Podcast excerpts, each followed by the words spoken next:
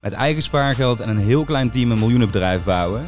Joep Verbund van Mad Sleeps heeft het gedaan en legt ons vandaag uit hoe dat hij dit heeft gedaan. En ik heb eigenlijk alles tegenovergestelde gedaan wat de industrie deed. En Nike, een van 's werelds grootste en meest geliefde merken. Ja, daar wil je toch wel echt werken. Als een soort droombaan. Maar hoe laat je die droom uitkomen? Janine heeft daar gesolliciteerd, gewerkt en 17 jaar gezeten. Vandaag vertelt ze ons alles erover. Letterlijk vanwege gewoon in jezelf geloven en gaan we gewoon actie ondernemen. Ook hebben we het over de grootste YouTuber ter wereld die in één dag 300 restaurants heeft geopend. We vertellen je alles over geld en waardecreatie. En een internationale dealmaker komt ons al zijn tips vertellen over onderhandelen. Mijn naam is Sander. Mijn naam is Ron. Welkom bij Skybox, de inspiratiepodcast voor young professionals. Here we go. Oké, Ron, zitten we. Ik heb altijd het idee dat jij overal ogen en oren hebt. En volgens mij is dat ook gewoon zo. Dus wat ik van je wil weten is, wat zijn de drie meest inspirerende dingen die jij de laatste tijd hebt gezien, gehoord of meegemaakt? Jeetje, ja. Ja, klopt ook wel. Ik zie ook heel veel dingen en ik lees heel veel dingen. Heel veel dingen worden opgestuurd en zo. En ja, heel veel is, is saai, maar als het me inspireert, dan is het ook wel echt, echt raak of zo. Dus dat vind Ja. ik altijd wel tof. Je moet goed je best doen bij Je jou moet inderdaad. echt goed je best doen. Eh, wat vond ik vet? Ja, er was een, eh, een hackathon in, eh, in Amsterdam. Ehm, dat vond ik heel tof. Er was een stukje van was hier, een stukje was ergens anders. Maar de meest briljante minds, creatives en ondernemers kwamen eigenlijk samen om te praten over AI. Wat kan het? Wat willen we ermee? Wat gaan klanten ervan willen?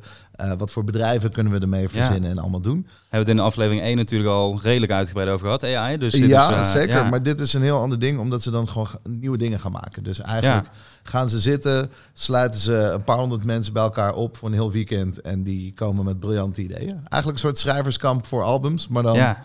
Voor AI. Dus eh, dat vond ik eigenlijk best wel tof. Ik ben vooral heel benieuwd wat er allemaal uitkomt. Ik heb wel een paar dingen gehoord, maar... eh, precies. Je hebt al tussendoor gesneakt. ja, ik heb wel een eh, beetje tussendoor gestiekt. Maar het, is wel echt heel vet. Ehm, en ja, het is een beetje mijn favoriete tijd van het jaar als je van reclames houdt. Ehm, Ja. je hebt Champions League als je wil voetballen bijvoorbeeld. Nou, de Champions League van reclame is toch echt de Super Bowl. Ehm, het is namelijk en de duurste eh, tijdslot ongeveer om te kopen. Dus eigenlijk alleen kunnen de allerbeste en vetste bedrijven kunnen daar hun reclame maken. En Ja. het is een soort paradepaardje geworden voor agencies en creatives en mensen die dat, eh, die dat doen. Ehm, dus ik- voor mijn beeldvorming. We gaan het later nog over geld en waardecreatie hebben. Maar wat voor bedrijf moet ik aan denken? Ja, echt de grootste op aarde. Dus eh, echt van, van Nike tot Heineken tot gewoon de hele top 10, zeg maar. Ja. En, en die doen dat. En dan vooral in Amerika. Dus je hebt van die legendarische reclames zoals Old Spice. Ja, I'm on ja, a horse, weet je dat soort dingen. Ehm, die komen daar dan naar buiten. En ook van die grote epische Nike-reclames... die van een minuut, weet je met zo'n heel verhaal erin. Precies, ja. Bomvol met supersterren. Dat is wat daar gebeurt. Dus ik ga eigenlijk elk jaar kijk ik weer terug van... oh ja, wat hebben we in de afgelopen jaren gezien en geleerd? Even gewoon refreshen. En dan wacht ik echt... Misschien ben ik wel de enige, maar ik vind, ik vind de pauze en de reclames bijna leuker dan de wedstrijd. Is Ja, echt, precies. eh, ja. Dus jij zit s'nachts, want het is s'nachts neem ik aan. eh, Vaak de- wel, ja. ja. Maar je kunt ook de volgende ochtend heb je gewoon... Als je op de juiste manier googelt, vind je al... dit waren de beste reclames van de Super Bowl. Dit is de top 10. Dit is wat we vet vonden. Deze Ja. was humor. Dit was met een superster. Dit was dit. Dit was dat. Dus dat vind ik altijd wel, eh, wel heel tof. Eh, en ja, we hebben Veganuary net gehad. Wat een woord. Ehm, maar wel tof, dat is natuurlijk eerste maand van het jaar. Iedereen wil eh New Year, New Me, een beetje sporten, maar vooral ook beter eten. Eh, en gelukkig tegenwoordig ook nieuwere trends. Hè. Dus alles wat je al jaren ziet, Ja. zet door. Plant-based, al die dingen zijn, eh, zijn gigantisch. En ik hou altijd wel van een interessant concept. of zo. En ik kwam een restaurant tegen. Eh, dat is een kiptent zonder kip. Wat? Het is een kiptent zonder kip. Het heet Taste Like Chicken. Ehm, en zij doen eigenlijk al je favoriete kipgerechten. Dus kipburgers en kip katsu of chicken Ja. wings of wat dan ook. Maar dan dus plant-based. Dus het is allemaal I love it. vegan, ja. En, eh, en dus best wel tof. Maar het merk eromheen is ook echt lachen. Dus er klopt helemaal niks van. Je denkt, ik ga naar een fastfood tent. Ja. Dan ben je gewend aan TL-buizen en allerlei andere dingen. Nou, dit is gewoon een super vette plek met allemaal designmeubels en een tof merk. En dan super lekker eten, maar een kiptent zonder kip. Ja, wat designer kiptent zonder kip. Ehm, Want ik hou juist wat ik tof vind aan plant-based, is dat Ja. het soms, en ik weet niet of het vloek in de kerk is, maar zelfs veel lekkerder vind dan de real thing, zeg maar. Ja, dat kan. Ja. Dat, is, dat is niet altijd het geval, maar soms kan het zeker Soms, zo zijn. ja. Ik, de verrassingen van, kijk, ik vond die burgers waren echt lekker en Eh, en eigenlijk alles wel. Maar waar ik van stond te kijken, ze hadden bijvoorbeeld ook plant-based milkshakes en, eh, en ijsjes en zo. En dat dat al op dat niveau is, Ja. merk je gewoon helemaal niks meer van. Er hoeft nooit meer een dierproduct in, wat mij betreft. Gaat super snel. We gaan het zien, ja. Zeker. Dus ja, ik vond, maar ik vond vooral het idee dat het weer wat nieuws was. En dat fastfood hele vette branding krijgt. En dat vond ik allemaal wel leuk en inspirerend. Dus eh, Nou, en soms zie je ook werk. door zo'n nieuw concept weer hoe snel het dus aan het gaan is. Toch? Hetzelfde met AI waar je eigenlijk mee begon. Van het zijn technieken die continu in ontwikkeling zijn. Maar ineens je van Mhm. holy shit, zijn we al hier. En dat is het vet en misschien ook wel inspirerend. ja, vooral de toepassingen, weet je. Ik bedoel, plant-based eten is niks nieuws. Ja. Ja. fastfood eten is ook niet echt iets nieuws. Maar, en een tof merk ook niet. Alleen in deze mix vond ik het wel echt eh, ja, interessant. Dope man. En we gaan weer een membership weggeven. Ja man, eh, hou ik van. Leuk. Het is een Ja. volledige clubmembership. Het is meer dan duizend piek waard. Het is een heel jaarprogramma vol met best wel toffe events. Dus je krijgt eh, even kijken, twee network nights, twee inspiratiedagen en een heleboel inspirerende content. Een heel jaar lang. Dit wil je, dus Super easy. Schrijf je in via de link hieronder beneden in de omschrijving van de podcast. En je doet via een raffle gewoon mee, maak je kans. En dan hoor je heel snel of je dat wel of niet gewonnen hebt. ja, zo makkelijk is het eigenlijk. Schrijf je in en je bent klaar. Ehm, en dan gaan wij door naar Joep Verbund. Joep Verbund, de waanzinnig creatieve ondernemer, eh, heeft een disruptive bedrijf. Dat heet Mad Sleeps. Ja. 10.000 mensen kruipen per dag in zijn, eh, in zijn bedden. Hij heeft het internet ongeveer uitgespeeld en weet heel goed hoe je viral moet gaan. En allemaal andere super vette tips. Ik denk dat we hem wat vragen moeten stellen. Sowieso. Joep, je hebt met eigen geld, dus zonder externe investeringen, een disruptive miljoenenbedrijf gebouwd. En mijn vraag is allereerst, hoe kom je aan dat startkapitaal? Ehm, we sparen denk ik vooral. Eh, geduld hebben. Ehm, ondernemen, kleine dingetjes, eh, handeltjes, evenementen organiseren. Eh, mijn eerste bedrijf was een agency wat ik heb opgezet. Daar zit iets in. Nou, want ik was zeggen, met sparen kreeg ik toen ik 18 was niet bij elkaar.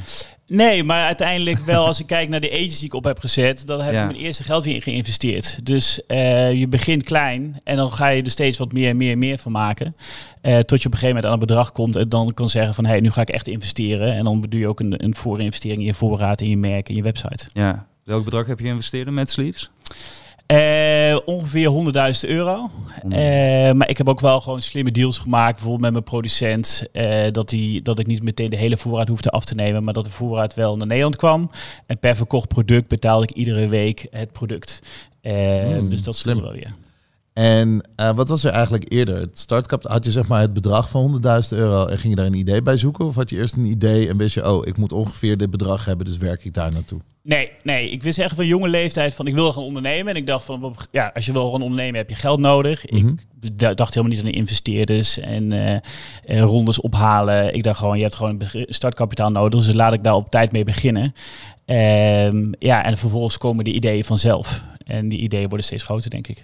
Ja, want je hebt veel ideeën uitgeprobeerd, toch? Of onderzocht en naar gekeken en gevalideerd van werkt dit of niet? Ik ben nog wel een keer in een jacuzzi bioscoop voor jou geweest, toch? In de Zeker, zeker. Dat was mijn eerste echte evenement. Eh, mijn eerste viral ook. Ik weet nog goed dat ik het lanceerde. En eh, toen op een gegeven moment was 3FM belde me ochtend in de ochtend uit, uit, uit mijn bed. Ja. En die zei van, eh, wat de fuck ben jij aan het doen?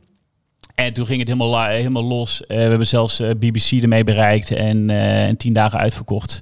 Dus het was eigenlijk mijn eerste viral succesje. En Hoe moet ik dat voor me zien? 10 jacuzzi's in de bioscoop of zo? Nee, het waren er 22. Je had 22 eh bubbelbaden en twee bioscoopschermen. en als wij met elkaar in de bubbelbad zitten, dan kijk ik naar dat scherm en jij naar dat scherm. En daarna hadden we een heel groot feest. Eh, alleen de dingen, ik heb... Dat heb Spoiler alert, niemand keek de film. nee. Maar het was wel leuk. Ja. Ja, het was wel een groot gekkenhuis. En mensen dachten van, oké, nu gaat hij dat iedere keer doen. Maar mijn haakje was niet zozeer die tickets verkopen. Het was een brand neerzetten en viral gaan. Ja. En viral gaan, dan moet je iets nieuws doen. En dat, dat kan maar één keer. Dus iedere keer moest ik iets nieuws bedenken om die media te halen.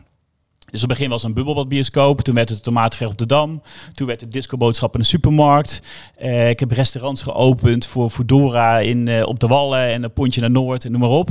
Dus iedere keer hele gekke ideeën waar pers over wilt schrijven. En, eh, ja, en die aandacht, die awareness, dan, dat haal je dus heel veel op voor je adverteerder. En toen kwam een relatief normaal idee. Het is disruptive als je naar de markt kijkt. Ja. Met Sleeps in een notendop een, een matras waarvan je de hardheid zelf kunt bepalen en zelf kunt aanpassen Ja. eh, aan beide kanten van het matras. Het wordt volledig via het internet geregeld. Je bestelt het daar, het komt naar je huis, je mag test slapen en, en terugsturen ja of nee. Ja, Ehm, daarmee haal je eigenlijk alle winkels, et cetera, eruit. Dus de, Ja. you cut out the middleman. Ja. Dat was dan het disruptive stuk. Maar het, is dat dan zo nieuw? Ging dat viraal? Nou ja, het begin was eigenlijk het aanpasbare is nu het meest disruptive stuk, maar dat hadden we op het begin niet. Toen was het eigenlijk van, het was een hele ouderwetse industrie.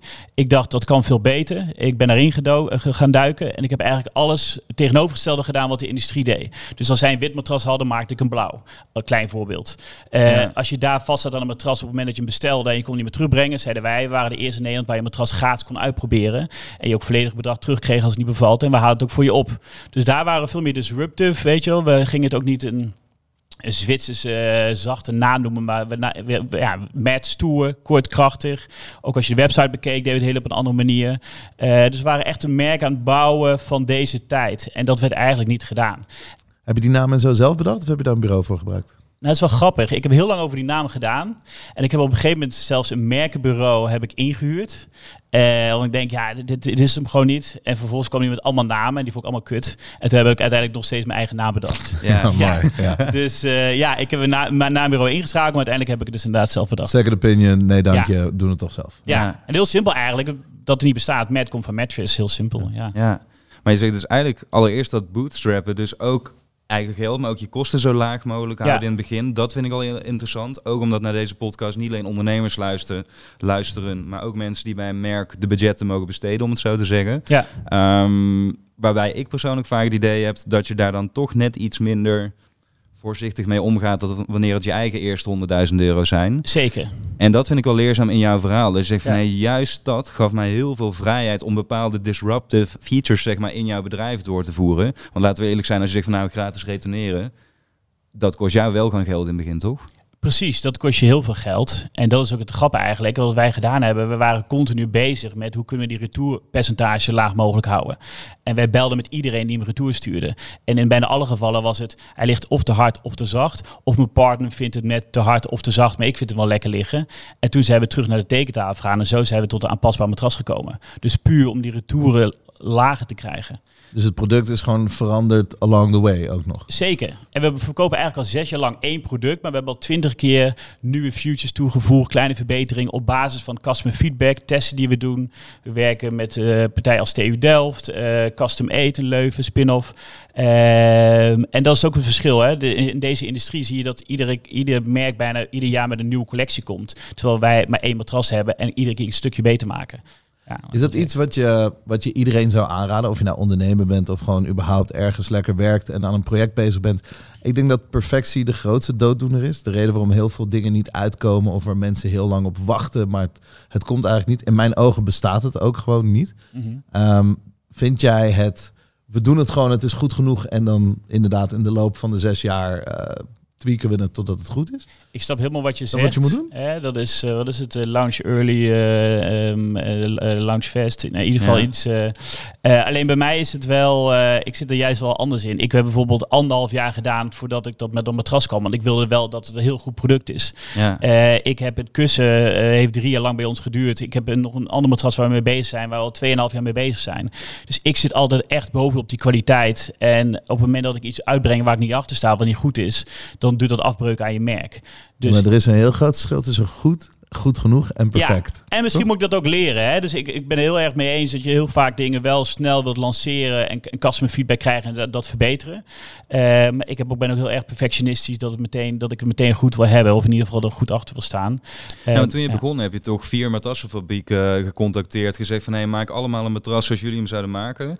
Ik doe het even een st- een stroomversnelling. Ja. Hoteldeal gesloten. En tegen dat hotel gezegd van, hé, als jullie een deal maken met alle hotelgasten... dat ze die verschillende matrassen testen en mij de data daarvan geven... krijgen jullie gratis ontbijt van me. Ja. En dat was eigenlijk je hele eh, validatie toch voor het product. Zeker, Ja. ja. Dus ik denk, ja, hoe ga ik nou een gymzaal afhuren en al die dingen daar neerzetten en dat ik met vrienden het ga testen. Ja. Dus dacht ik, ja, in hotels, bedoel, daar slapen iedere dag mensen eh, op nieuwe matrassen. Laat ik dat dan gebruiken. Super slim. Eh, ja, en op een gegeven moment heb ik ook nog eens een keer een matrassenbol gedaan met DJ's en wel een beetje sexy gemaakt. Met een soort van de laatste finalisten. Het was een soort van voice van de matrassen. Eh, ja, en daar kwam dan één matras uit. Maar je ziet wel tussen De al die Matras of Holland zou net ja, iets de andere show zijn. Holland. zeg maar. Ja, precies. Dat was het eigenlijk. Maar vervolgens is er echt wel een verschil tussen mensen die er een nacht op slapen of die daar eh, tien jaar of vijf jaar of eh, honderd dagen op slapen. En die feedback die is natuurlijk wel heel waardevol. En daar, daar zitten wij bovenop, ja. Ja. Wat zijn vijf dingen die je ons, maar dus ook de young professionals kunt meegeven, die dat jullie nu toepassen binnen bedrijf? Want jullie doen het ook maar met zes mensen. Nogmaals, is, is al een miljoenenbedrijf en het kan nog veel en veel verder groeien volgens mij. Waar zij iets aan kunnen hebben in hun persoonlijke en dus ook werkende leven. Ehm, Handigheid die jullie toepassen, manieren van communicatie, Ja. noem het maar op. Ehm, ja, nou we hadden het net over, eh, over, eh, over, over Bootstrapped. Een van de beste tips die ik ooit heb gekregen, eh, waarom ik op deze manier ook gedaan heb, van realiseer dat de eerste aandelen echt heel duur zijn als je succesvol wordt. En toen dacht ik ook, ja, dan moet ik ook mijn eigen spaargeld inzetten. En laat ik het eerst bewijzen dat iets werkt. Eh, dan heb je ook een beter verhaal dan een investeerder toe. Want als je naar een investeerder toe gaat, ik heb een idee met matrassen en ga het uitproberen. Dan is het altijd maar, maar, maar what if. Ehm, terwijl als je kan laten zien, hey, ik verkoop iets, het werkt, ik maak marge. Dan heb je een goed verhaal. Kun je alsnog naar de investeerder gaan en dan gaan scalen. Maar dan ben je wel de eerste percentages, die hoef je niet weg te geven voor eh, te weinig geld. Ja. Dus eh, dat was eigenlijk ook mijn gedachte om daarna een investering op te halen. En toen zag ik op een gegeven moment, ja, maar ik draai gewoon winst. Ik kan het gewoon zelf door investeren. Ik heb eigenlijk helemaal geen investeerders nodig. Dus dat is echt wel een tip, denk ik. Ja, dat is dus ook inderdaad, want ik hoor heel veel mensen die willen gaan ondernemen, die nu bij een bedrijf zeggen, zeggen ja, maar ik, ik heb geen startkapitaal en hoe moet ik dat bij een investeerder inderdaad ophalen? Zeg je, haal het gewoon bij jezelf op, eh, spaar een stuk en ga eerst je idee valideren en kijken ja, of het werkt. En probeer dingen slimme deals te maken, zoals ik bijvoorbeeld ook met mijn producent gedaan heb. Ehm, ik denk ook wel, het helpt ook wel om een track record te hebben. Dus als ik die agency niet had gehad en die firewalls niet had gehad, dan had die fabriek misschien gezegd, ja oké, maar wie zegt dat jij dat kan? Weet je wel? Dus op een gegeven moment bouw je wel een track record op van je verleden. En dat helpt wel om een producent zover te krijgen om bijvoorbeeld je ook te, voor te investeren in je voorraad. Ja. Dus dat is natuurlijk ook altijd goed. Hè? Begin op tijd met dingen te doen waardoor je wel kan laten zien wat je in huis twee, hebt. Van blijf juist niet te lang ergens hangen wanneer je voelt van binnen van hé, hey, ik wil het ooit voor mezelf gaan doen. Ja, zeker. Want het ervaring opbouwen binnen een ander bedrijf wordt heel vaak als excuus gebruikt om gewoon niet te Ja. beginnen.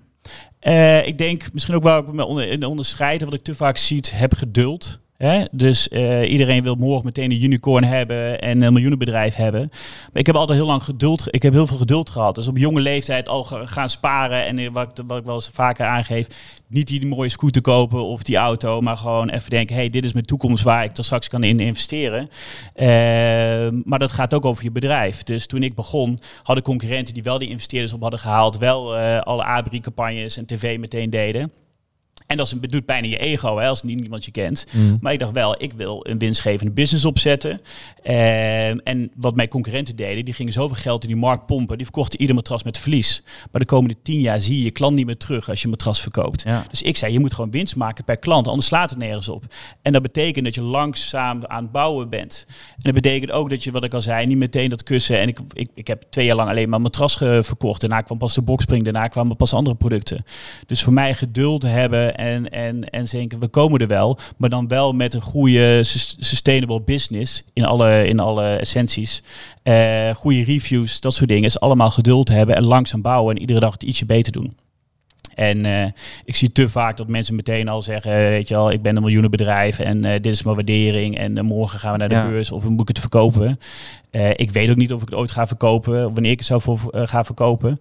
Ehm, ja, ik probeer het gewoon iedere keer wat beter te doen. En zolang ik heel veel kansen zie, dan, dan ga ik erin door. Nou, elke dag een stapje beter en daar juist ook je voldoening uit te halen. Maar ook dus geduld hebben om dat niet allemaal in één keer hoeft. Ja, zeker. Ehm, iets anders, denk ik, wat ik altijd belangrijk vind, ook het tofste vind, de Blue Ocean strategie. Ga ergens heen eh, waar de anderen niet zitten. Eh, dus op wat ik op een gegeven moment had, ik zat dus in die business. Nou, er kwamen heel veel concurrenten met heel veel investeringsgeld. Ehm, en de onders- onderscheid was er bijna niet. Dus dan moest ik weer uitleggen, ja, maar wij hebben 4 centimeter latex en zij 4 centimeter traagschuim. Who cares? Who cares? Ja. Snap je? Dus op een gegeven moment denk ik, ja, ik wil helemaal niet in deze markt zitten, want da- dat is, dat is, dat is te crowded. En op een gegeven moment gaat het om wie heeft het meeste geld, wie kan het hardste blazen. Eh, een beetje zoals die flitsbezorgers wat we nu zien. Dus ik geloof heel erg, probeer te, on- te onderscheiden. Nou, ik onderscheid me al de manier van marketing, hè, van een beddenbioscoop tot een hangover bar. Hè, dus Ja. daar maakt het merk cool mee. Eh, maar op een gegeven moment was ook een van de redenen waarom ik naar een aanpasbaar matras ging. Want dat deden ze niet. En als je online een bed koopt en je weet niet of het lekker ligt. En misschien weet je dat je vriendin net een harde of zachte matras wil dan jij. En jij, iemand biedt jou de flexibiliteit aan door een aanpasbaar matras. Dan is de kans groter dat je slaagt. Ja. Dus ik zorgde voor een, ja, een extra USP, de belangrijkste. Waardoor ik echt die Blue Ocean eh, weer inging. En mijn concurrenten achter me kon laten. Ehm, Super interessant. Blue Lekker. Ocean Strategy, zeker. Ja, en eh, ja, en terwijl je eigenlijk zou denken dat bedden al een red ocean zijn, maar dus een, een matras op deze manier absoluut een, eh, een blue ocean is. Tof. Ik weet eh, dat, dat je nu aan het uitbouwen bent. Hè. Je zegt het zelf al, we zijn begonnen aan kussens en toen aan boxsprings en beddengoed en er komt eigenlijk van alles nog wat aan. Was dat visie dat je vooraf al had? Of is dat iets wat gewoon gaandeweg komt? Van je begint aan een project en dan... Nee, die visie had ik wel. Ik denk alleen wat ik wilde voorkomen, dat als je meteen alles had gelanceerd met alle producten, eh, dan ben je een soort van algemene online beddenwinkel. En ik geloof heel erg in als je iets wilt doen hè, en je hebt maar beperkte resources en je wilt ergens bij iemand iets in zijn hoofd planten van hey, bij Matt moet je daarvoor zijn, dan moet je wel iets hebben. En ik, dus, ik dacht echt van ik wil gewoon dat als mensen aan Matt denken, denk je aan het beste matras. En als we daar op een gegeven moment zijn, dan ga je kijken wat je nog meer erbij kan doen. Terwijl als je te algemeen gaat, en ik denk dat heb je ook bij de Avocado Show gedaan. Ja, als je een algemeen restaurant was geopend, was het lastig geweest. Je hebt daar een hero product uitgekozen. Dat is bij mij matrassen. Dus mensen, ja, dat zal altijd zo blijven. Dus eerst niche en dan Precies. Eerst dat zaadje planten. Eerst moeten mensen echt denken, moet je daar je eigen Duidelijke boodschap, één ding, focus, focus, focus, Ja, focus, Ja, focus. 100%. Go Spooky hetzelfde, toch? Eerst Snapchat. Zeker, maar überhaupt, kijk, ik denk dat eh, als marketeer, ik heb natuurlijk een agency gehad, ook met heel veel klanten gewerkt. En het grootste probleem elke keer is dat ze duizend boodschappen in één Precies. campagne willen stoppen. En dat hoor je ook vaak bij mensen die een bedrijf op willen richten of een project doen bij het bedrijf waar ze werken of wat dan ook. Probeer ze juist één ding heel groot te maken, want dat kan. En duizend kleine dingen in één ding te stoppen, dat lukt dus niet. Dat heeft Ja. geen nut. Ja. En nu help ik mensen eigenlijk. Hè? Dus als je op een gegeven moment, op een gegeven moment zagen we ook dat als, als jij een matras wil kopen, eh, ja, sommige mensen kochten niet bij ons, want die wilden meteen een heel bed erbij. Die wilden alles in één. Ja, door, door een bed aan te bieden, verkochten niet alleen bedden, maar verkochten ook meer matrassen, omdat ik de totaaloplossing had. En als je eenmaal zo'n bedrag uitgeeft, dan koop je ook makkelijker beddengoed of deken. En als Ja, je ben in één keer klaar, lever maar. Ik ben gelukkig. Eén, eh, als het misgaat, Ja. hoef ik maar één klant service Ja, te bellen. alleen ieder product voor mij is wel uniek. Ik weet, met ieder product kan ik, hè, we hebben net een deken uitgebracht, daar kan ik, ik denk dat we het beste deken hebben op de markt. En er zitten altijd grappige dingetjes aan die net anders zijn. Op ons deken kun je bijvoorbeeld aan je beddengoed vastklikken, zodat je niet je beddengoed of je deken verliest. Ja, ja. Dus, dus het kunnen ook hele kleine innovaties zijn. Mhm. eh, maar ook wat voor materialen we gebruiken. Dat je het wel kan wassen bijvoorbeeld. Dat het vegan is. Dus bij ieder Ja, product top. denk ik proberen we wel weer een hero product van te maken. Eh, maar het zal altijd zijn het matras. Ja, vet. Focus op één ding en eigenlijk non-stop kijken naar nieuwe innovaties en leuke dingen om eraan toe te voegen. Ja. Ik, eh, ik denk dat we heel veel hebben geleerd in eh ik denk minuten. het zeker. Thanks voor je insights, man. Ja, graag gedaan. Dankjewel Joep, we zien je gauw. Top. Joep. Zo, en dat was Joep. Ja. Wat een toffe guy zeg. Zo zie je maar dat je niet heel veel cash nodig hebt om toffe dingen te doen, maar vooral gewoon creativiteit en een goede visie. Ja man, boordevol, echt waardevolle tips. Ja, we gaan het zo meteen hebben over geld en waardecreatie. We gaan met een internationale dealmaker in gesprek over hoe dat we beter kunnen gaan onderhandelen. Maar eerst. Maar eerst is het tijd voor de Super CV. En eh, we hebben vandaag Janine, die werkte natuurlijk voor ja, een soort droombaan bij Nike. Ja, een soort van. 17 jaar daar gezeten. Ehm, ja, ik ben heel benieuwd hoe dat is gegaan. Wanna find out? Ja, let's go. Janine, jij hebt 17 jaar bij Nike gewerkt. De droombaan waar zoveel mensen achteraan zitten of letterlijk dus over nadenken wanneer dat ze aan het slapen zijn. Ja, En mijn eerste vraag is eigenlijk heel simpel. Hoe heb je het geregeld? Hoe ben je daar binnengekomen? ja dat was, eh, ga ik terug naar 2003. Ik heb International Business and Management gestudeerd. En ik wist dat ik altijd voor een groot internationaal bedrijf wilde werken, het liefst FMCG. En eh, Nike was binnen mijn top drie. Eh, Ja. Coca-Cola stond er ook tussen, Unilever stond er ook tussen. Dus ik dacht eerst van, it's, it's all about what you know, not who you know. Oh, sorry, it's all about what you know, who you know, not what you know. Ja. Dus ik dacht, ik ga kijken wie er al bij Nike werkt. Nou, ik had me al wat mensen die daar werkten. Eh, die heb ik aangesproken, cv doorgestuurd. Ik dacht, nou, die kunnen me dan eh, kunnen dat doorsturen. Mhm. Eh, zo werkte dat niet. Daar ben ik ook achtergekomen toen ik daar zelf werkzaam was. Het is zo'n groot bedrijf. eh, zo, zo makkelijk gaat dat niet. En toen heb ik gewoon gesolliciteerd op een functie. Eh was een merchandising assistant rol. En ik las die functie en ik dacht echt van, weet niet precies wat die persoon doet. Het zal wel maar voet tussen de deur, let's go. Precies. Ja. Eh, en ik dacht van, eh, ik 60% kan ik en 30% van deze rol, dat ga ik wel leren. Dus ik dacht, ik ga gewoon solliciteren. Eh, uitgenodigd op gesprek. En eh, ik zat op campus in Hilversum. Eh, nou, dat is een mooie ervaring. Ik dacht meteen van, ik moet hier werken. Ik, goed, ik had toch een goed sollicitatiegesprek achter de rug. Ik was trots op mezelf. Ik dacht, I nailed it. En een paar weken daarna werd ik gebeld. Eh, ik zat helemaal van, oké, bring it on, bring it on. Ja, Toen zei ze, nee, je hebt de baan niet gekregen. Toen dacht ik van, oh shit. Rome en Duiven. Ja, precies. Eh, maar ik gaf niet op. Ik ben blijven solliciteren. Buiten Nike, maar ook binnen Nike. En toen werd ik een paar maanden daarna werd ik gebeld dat het niet, eh, was, eh, niet goed was gelopen met de eerste kandidaat. En ik was second choice. En of ik nog interesse had in de functie. En ik zeg, zeker weten. Mhm. En, eh, dat is voor mij, de, mijn carrière is toen begonnen eigenlijk. Ja, dus de aanhouder wint. Je hebt eerst binnen je eigen netwerk ben je aan het zoeken van oké, heb ik ergens een ingang? Ja, Toen gewoon stoute schoenen aangetrokken, gesolliciteerd. Ja. Eerste ogenblik leek het eigenlijk niet te lukken, maar alsnog, omdat je wel al in de picture was, lukt het wel. ja, ik zeg altijd, is, eh, if it's meant for you, it will be for you. Ja, Ja. Oké, en toen dus merchandising assistant, maar dat is niet eh, waar je eindigde, toch? Nee. Je hebt een flink pad bewandeld binnen Nike zelf. ja. En hoeveel stappen ben je, want je was EMEA director? Ja, uiteindelijk Ja? was ik ehm, een Marketplace Development Director voor EMEA. Mhm. En de stappen daartussen wil je weten? Ja, en hoeveel, in hoeveel stappen ben je door die ladder heen gesprongen? Oh, nou, ik heb echt misschien denk ik acht verschillende functies gehad. Ehm, ik heb zo, ik heb in productontwikkeling gezeten. Maar ik ben eigenlijk, ik wilde bij Nike werken, omdat ik dat een fantastisch marketingbedrijf eh, Mhm. vind. Dus ik wilde uiteindelijk komen bij marketing, bij brand. ja. En dat duurde ook nog wel een tijdje, want op een gegeven moment dan ben je binnen product en dan ben je gelabeld als de product person. En om dan naar marketing te gaan, nou, dat, dat doen we niet, want je zit Dus in een bijna opnieuw solliciteren. Ja, je zit in een bepaalde pipeline. Ja. En toen heb ik ook stretch assignments, dus zeg maar interne stages gelopen, het netwerken, nou, noem maar op, om toch naar marketing te gaan. Uite- uiteindelijk is dat gelukt. Heb ik heel lang een aantal jaar in marketing gezeten en uiteindelijk naar sales gegaan, dus als Marketplace Development Director, waar ik dus verantwoordelijk was voor de strategie, voor het bepalen voor de omnichannel strategie. Dus hoe shop je van online naar offline en vice versa. Mhm. En dat was mijn laatste functie bij Nike. ja. Ja. En wat is het belangrijkste wat je in die periode hebt geleerd, wat je op de dag van vandaag nog steeds toepast? Wat heb je meegenomen? Want je bent inmiddels dus weg bij Nike. Je bent Ja. eh, onder andere gaan ondernemen, een eigen speelfilm gemaakt. Ja, Maar ja. wat zit daar nog steeds van in je? Ja, het is misschien cliché, maar toch wel echt die just do it mentaliteit. Eh, heb ik, dat, dat gebruik ik nu nog steeds.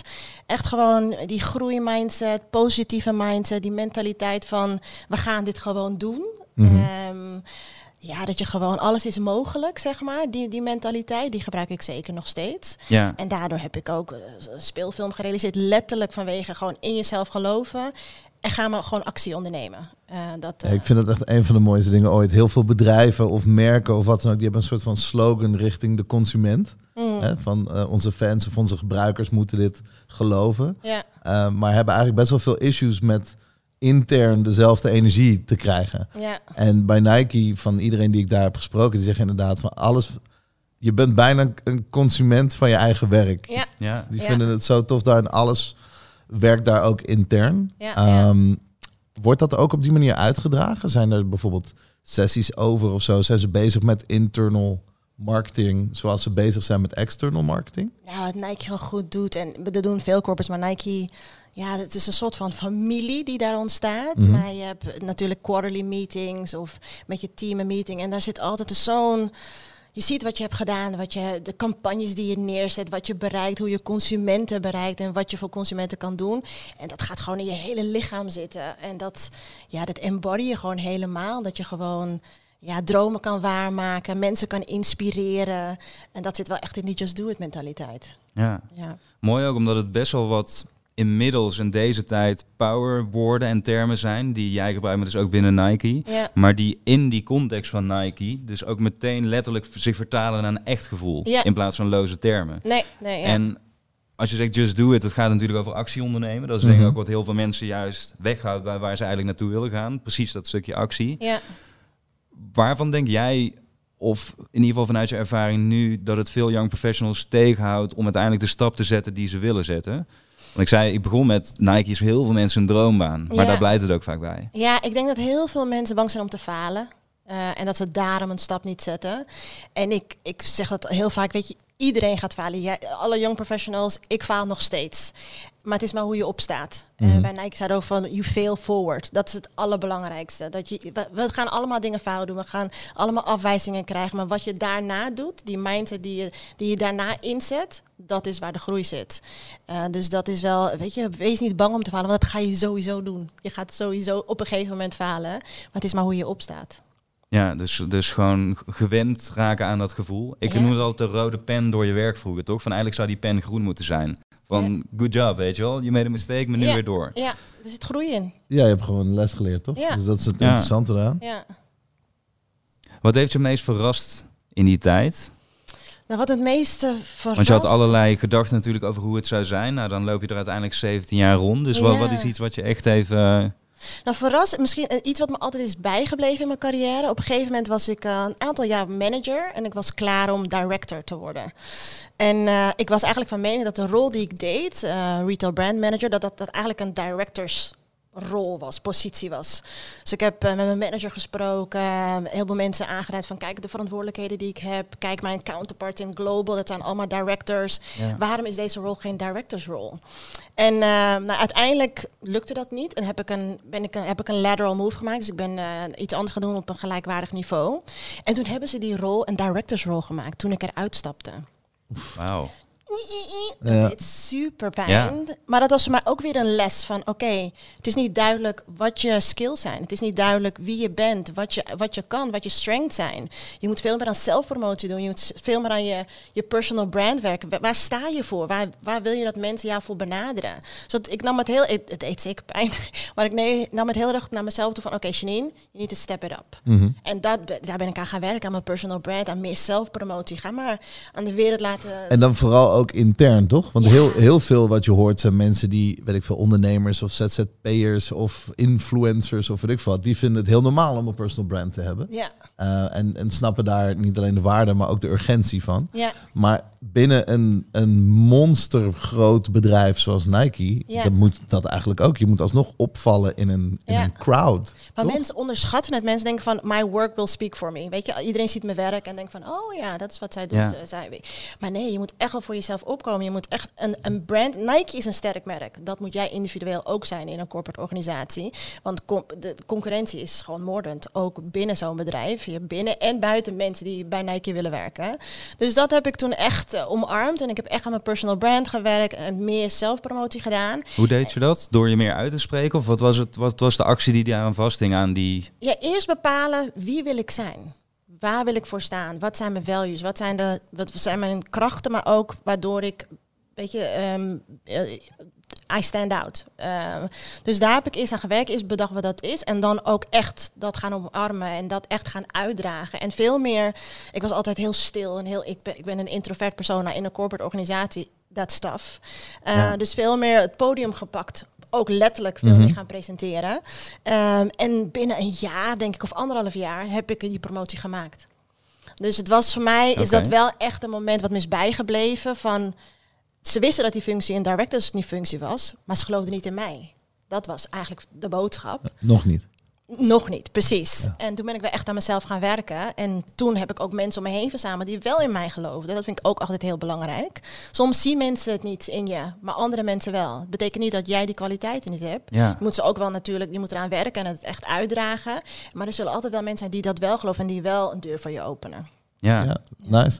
En wat ik ook altijd heel interessant vind, is eh, een bepaalde comfortzone. En mensen die denken van ja, dit is gewoon mijn baan. En dus dan is het, dan doe ik maar wat ik doe. Ja, Versus, ik heb ook wel eens op plek gewerkt. eh, ook bij hele grote, grote bedrijven. En dan zeiden ze altijd, ja, voor jou tien anderen. Ja. Nooit vergeten, weet je wel. Als jij morgen moeilijk doet, ja, of niet presteert, of whatever. There, there are people waiting for this job. Zeg maar. Ze komen je gewoon echt halen.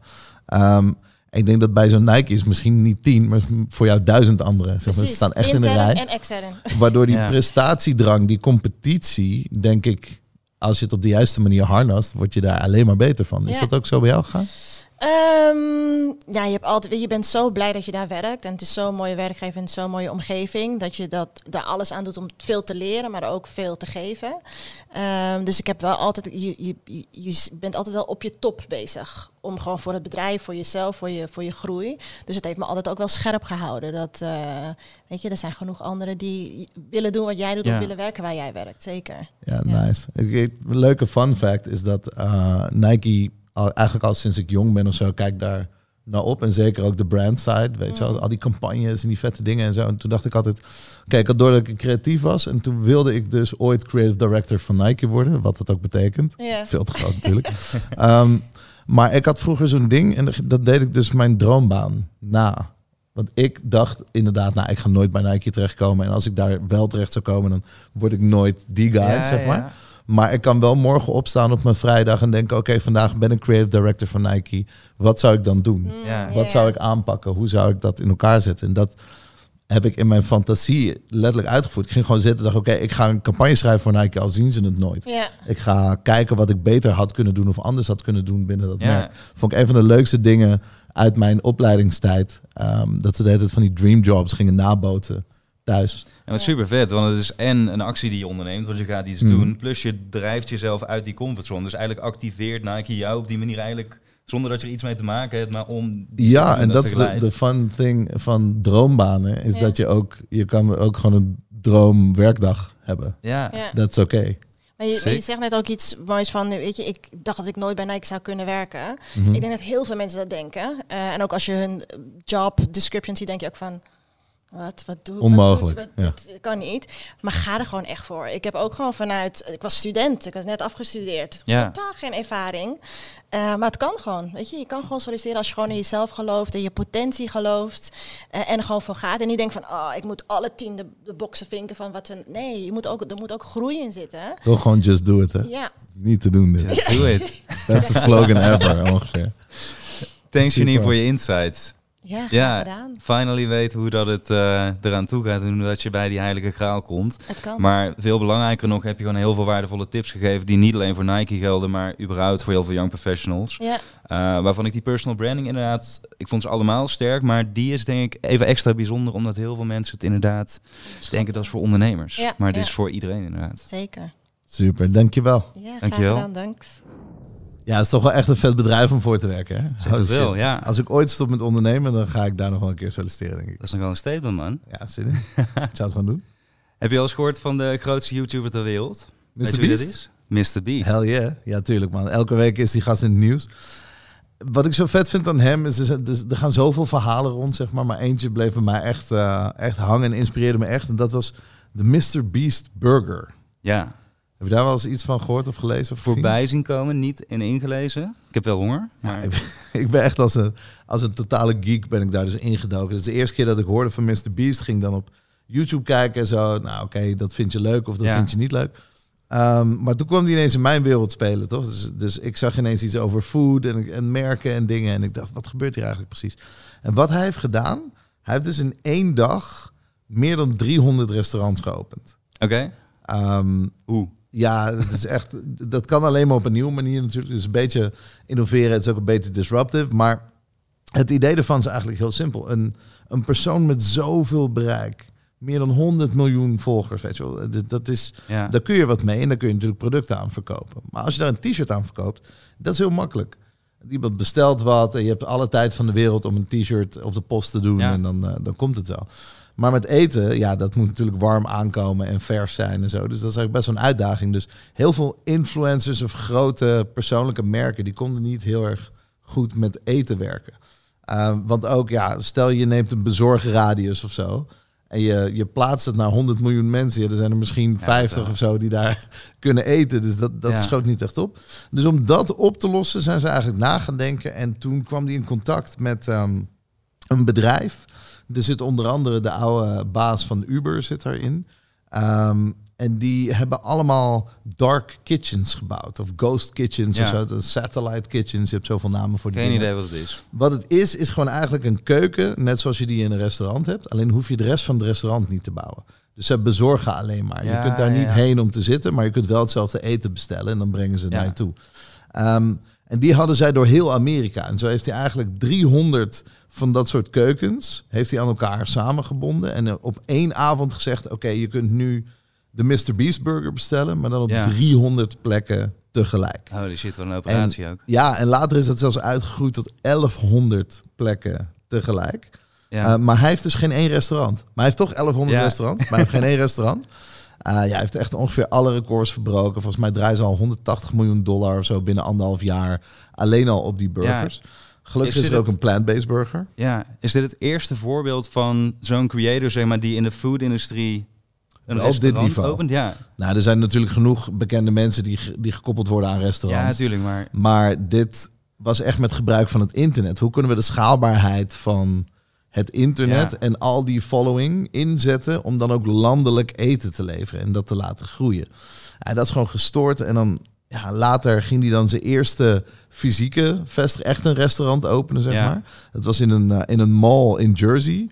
Ja, daar kwamen volgens mij gewoon 10, 15.000 mensen kwamen daarop af binnen een half uur. Hoe verwerk je dat? hele Niet. winkelcentrum moest afgesloten worden. Dat, dat, ja, dat is niet eens Ja. een rij. Dan heb je het gewoon over... Je kunt misschien over negen dagen een broodje kopen, weet je. Dat is echt, Holy shit. Ja. Hij is gewoon gestoord. Maar wat ik daar dus zo vet aan vind... is je hebt een heel tof persoon met een heel vet merk... en dat merk heeft waanzinnig groot bereik. Nou, al die dingen heb je dan. En dat kon nooit gekoppeld worden aan eten. Maar nu dus door en het internet en al die bezorgservices... en door fysieke locaties te hebben op al die plekken onder een andere vlag ja, kun je dus 300 restaurants in één dag openen. Kan gewoon. Je kunt het dus ook duizend doen. insane. Echt insane. En wat een verhaal. En, en ja, this guy. Inspireert jou dit dan ook omdat jij komt natuurlijk, eh, wat je zegt, uit deze Mhm. wereld. Avocado Show is ook al over de place, maar nog niet 300 keer over de place, zeg Ja. maar. Maar eh, Nou ja, het opent vooral het poortje in mijn hoofd van wat, wat kun je nou doen met iemand met zoveel bereik. Hè? Ja. Ehm, we hebben heel veel merken zien bouwen. Ik, ik, in de jaren 80, 90, 2000 tot aan nu zien we, zien we hele grote merken zijn gebouwd. We hadden het net al over Nike en, en Samsung en Sensation en weet ik het wat allemaal. Maar de nieuwe generatie, de merken zijn mensen.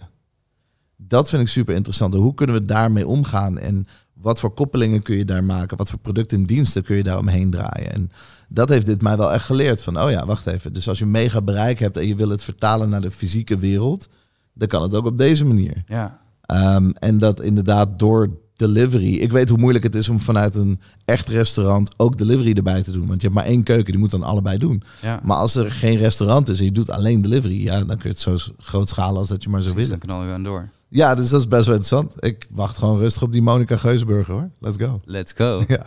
Hey, over mensen gesproken. Hm, Mensen, onze luisteraars en kijkers, kunnen ook een vraag insturen via de Skybox Socials. Zeker. Heel simpel, @skyboxnl op Instagram. En we hebben weer een vraag ontvangen. Die vraag komt van Paul. Paul is videomaker. Hm. En zegt van, hey, in mijn industrie of in mijn markt is het heel gebruikelijk dat we allemaal met bepaalde dagtarieven werken. En iedereen doet elkaar eigenlijk een beetje na. Maar mijn tijd is heel snel op en mijn dagen zitten vol. Story of everyone's life. Ja. Precies dat. Maar zijn vraag gaat erover hoe kan ik nou meerwaarde voor mijn klanten creëren, Mhm. zodat ik wellicht ook wat hogere tarieven kan vragen, waardoor mijn business weer naar het volgende niveau gaat en waardoor ik misschien ook beter begrijp überhaupt wat waarde nou inhoudt voor mijn klanten. Hmm. Ah ja, ja, dit is een vraag die echt heel veel terugkomt. Eigenlijk niet eens alleen bij freelancers of zo of ondernemers, maar ook bij andere mensen die gewoon bij bedrijven werken en nieuw product te maken. Van ja, hoe doe je pricing en wat, wat, is, wat is iets waard? Ja, Eh, en waarde is natuurlijk iets anders dan geld, wat ik interessant vind. Maar in dit geval, ehm, het is best wel lastig in te schatten, omdat tijd het meest kostbare goed ter wereld is. ja, Ehm, als je kijkt naar een superster, die treedt net zo lang op als een gewone artiest.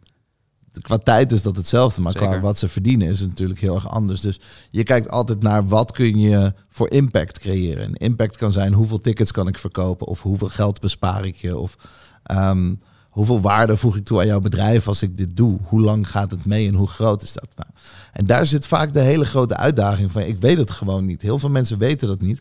En gaan dan naar de markt kijken en zeggen: Nou, een designer vraagt altijd zoveel geld. Dus daar sluit ik me bij aan. En dan Ja. blijf ik een beetje in diezelfde kant.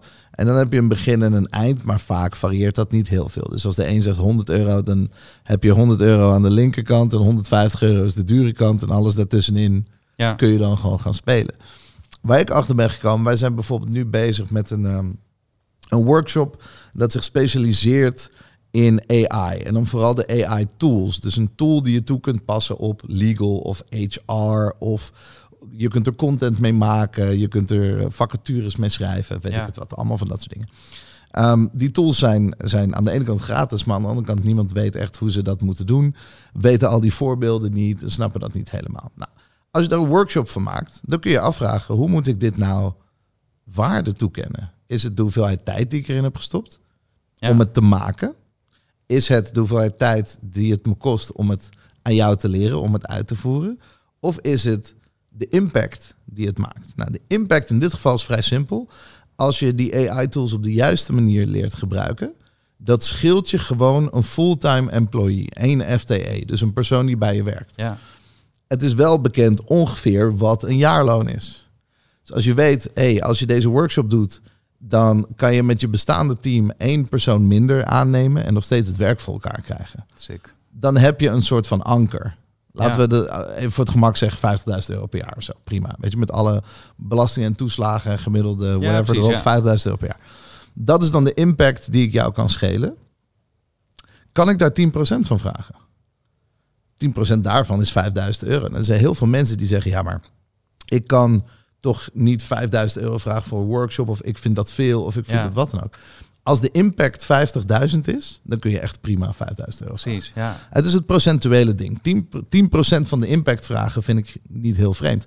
En dat zijn eigenlijk de manieren waarop ik ernaar probeer te kijken. Niet zozeer van ja, hoe lang ben ik nou bezig om copy voor jou te schrijven of een logo te ontwerpen Ja. of wat dan ook te doen. Want ik heb gestudeerd en jarenlange ervaring gehad om te komen tot het punt wat ik hier ben. Als ik een antwoord vind binnen één minuut, moet ik dan één minuut betaald worden? Of moet ik betaald worden voor Ja. het antwoord? Maar dat is toch ook het hele rare van zo'n uurtarief überhaupt. Van vroeger in een fabriek werkte het zo van, nou, je zet iedereen achter dezelfde loopband en het heeft dezelfde output. Mhm. Maar als het goed is inderdaad, als je iets goed kan, doe je er minder lang over dan iemand die het Als de kan. productietijd gelijk is, kun je per uur betaald worden. Ja, Uh, maar ik kijk vooral naar het eindproduct. Ik verkoop producten en nooit mijn tijd eigenlijk.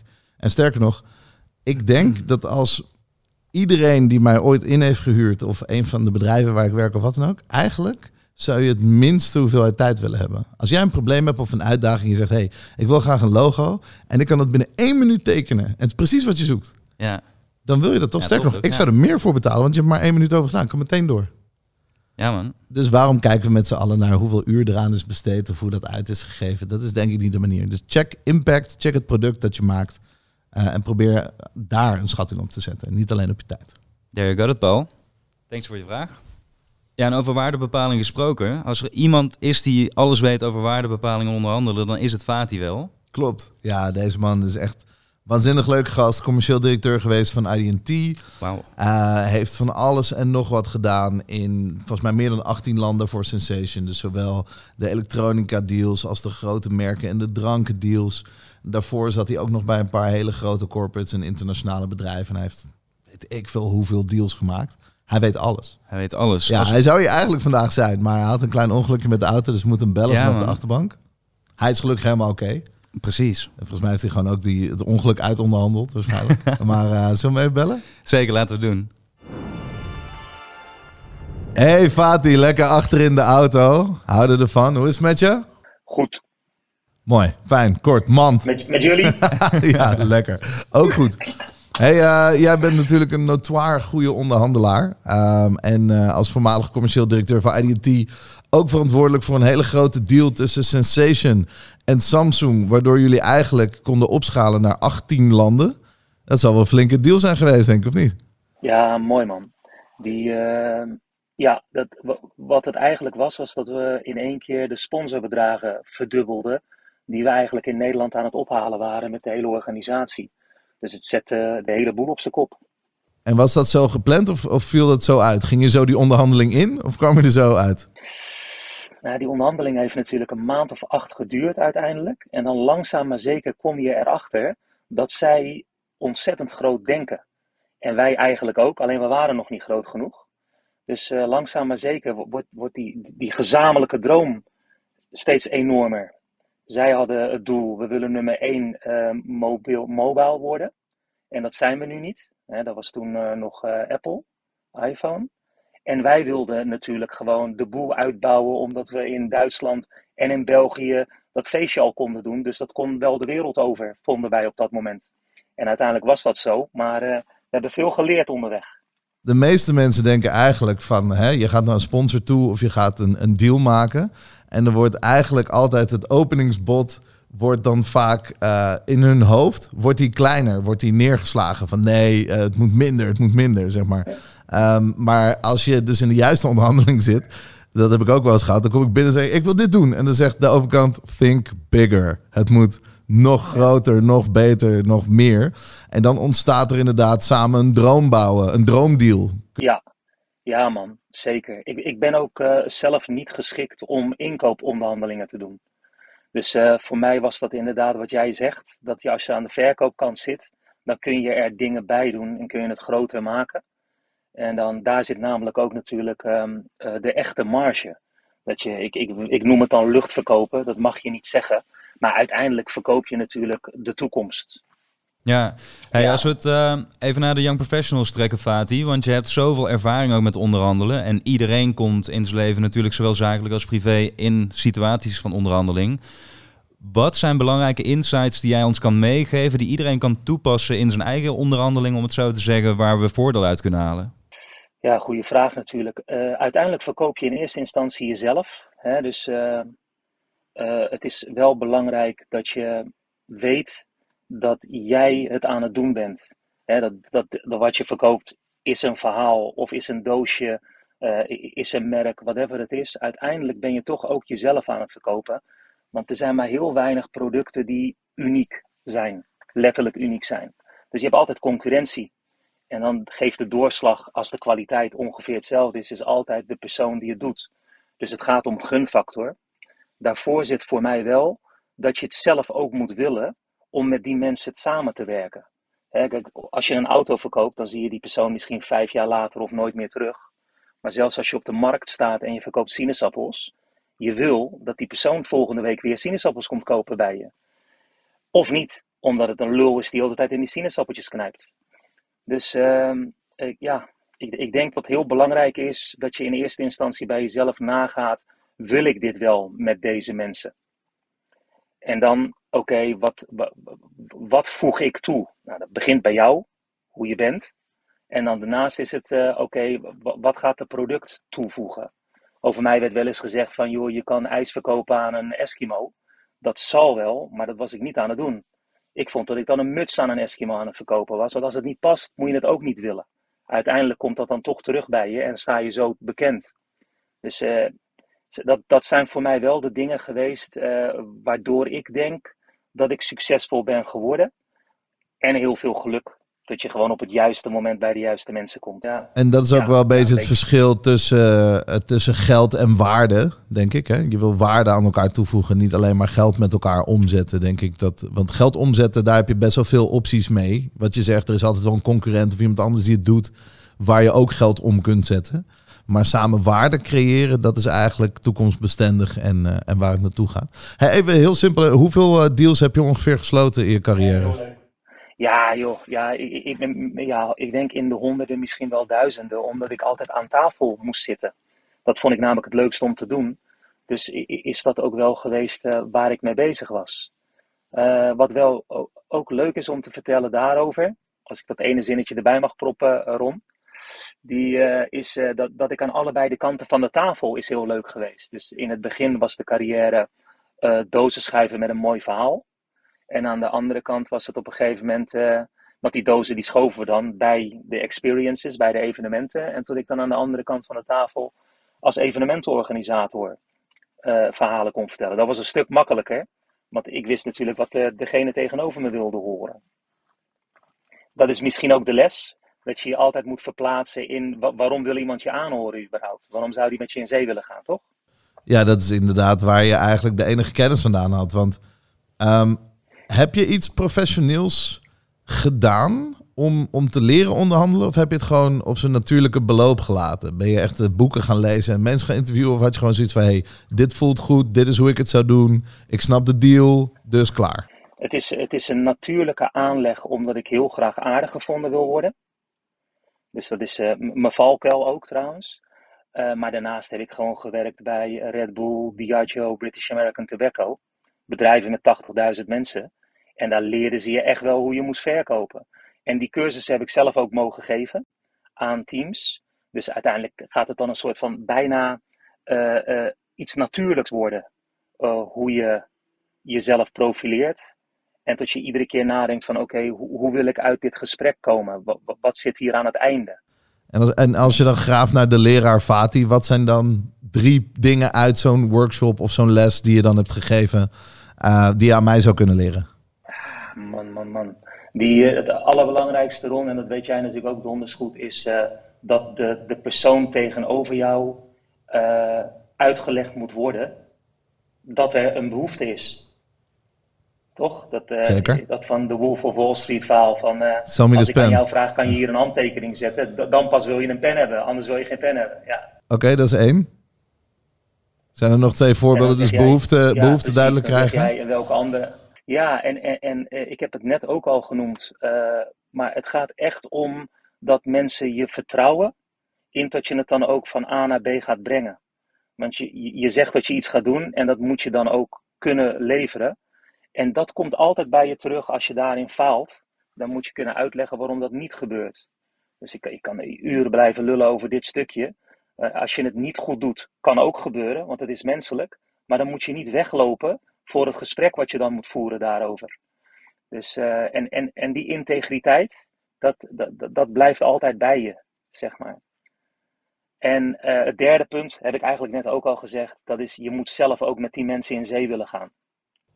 En misschien, want we hebben het er nu over wat, we, wat je wel zou moeten doen. Wat is iets wat je absoluut niet zou moeten doen? Onvoorbereid. Ja, onvoorbereid zijn is echt iets uh, wat, waar mensen dan doorheen prikken. Want jij maakt tijd voor mij en uh, ik maak tijd voor jou. Of, of te laat komen. Ja, hier heb je ook natuurlijk tientallen voorbeelden van. Je kan te laat komen. Je kan ook een keer een auto-ongelukje krijgen waardoor je uit de auto een interview moet doen. Maar dan moet je wel zorgen dat iedereen goed op de hoogte is wat er gebeurd is, zeg maar. En niet dat je dat dan achteraf uh, aangeeft mensen, uh, ook al zeggen mensen dan, oh je kan iedereen overkomen. Maar als je niet gebeld hebt of gedaan hebt, dan, dan krijgen ze toch het gevoel, zo belangrijk vond je het niet.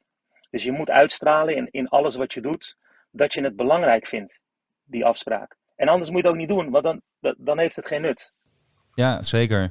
En wat ik ook interessant vond, is jij zei van ik heb Tijd eerst... schaars eerst zelf aan een merkkant aan tafel gezeten. En vervolgens ging ik zelf pitchen aan die merken. Daardoor wist ik heel erg goed wat zij belangrijk vonden. Voor de kijkers en luisteraars die nu met ons meeluisteren, die dat niet weten, wat vinden ze belangrijk? Wat moet je altijd benoemen? De merken.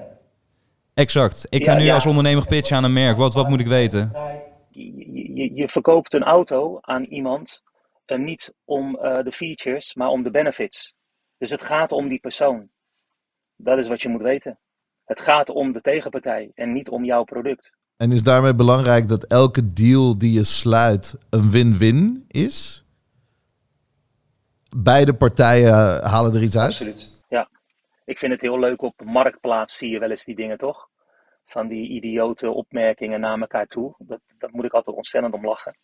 Ik dwaal misschien af of zo, maar dan voel je dus zeg maar dat mensen totaal op een verkeerde golflengte met elkaar zitten. Wat, wat kan ik aan jou echt verkopen als je er eigenlijk geen behoefte aan hebt? Helemaal niks. Ben je gewoon je tijd aan het verdoen. Ja, ik moet iets kwijt, kom maar halen. Boeit me eigenlijk niet wie je bent, wat, hoe, wat, waar. Gewoon, come and get it. Ja, ja, Ja. ja. ja. Alright. Dus als we samen... buiten neer, joh.